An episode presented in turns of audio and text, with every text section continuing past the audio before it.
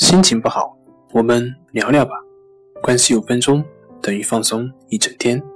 大家好，欢迎来到重塑心灵，我是主播心理咨询师杨辉。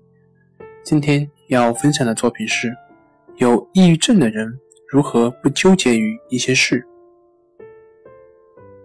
通过问自己，如果能重新开始，我将做出什么决定？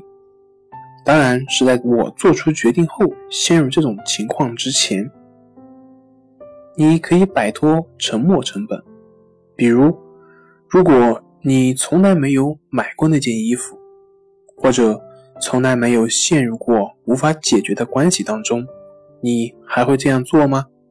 如果答案是否定的，那为什么还要坚持到今天呢？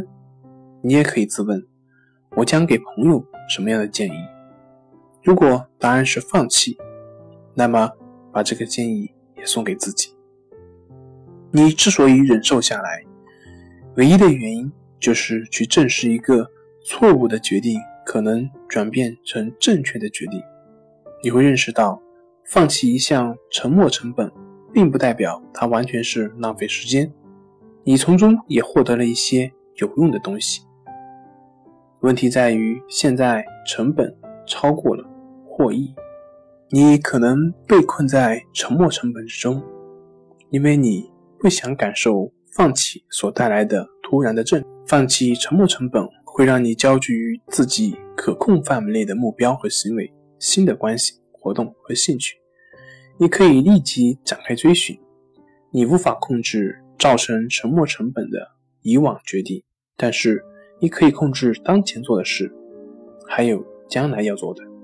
放弃沉没成本，开启了一扇新的大门。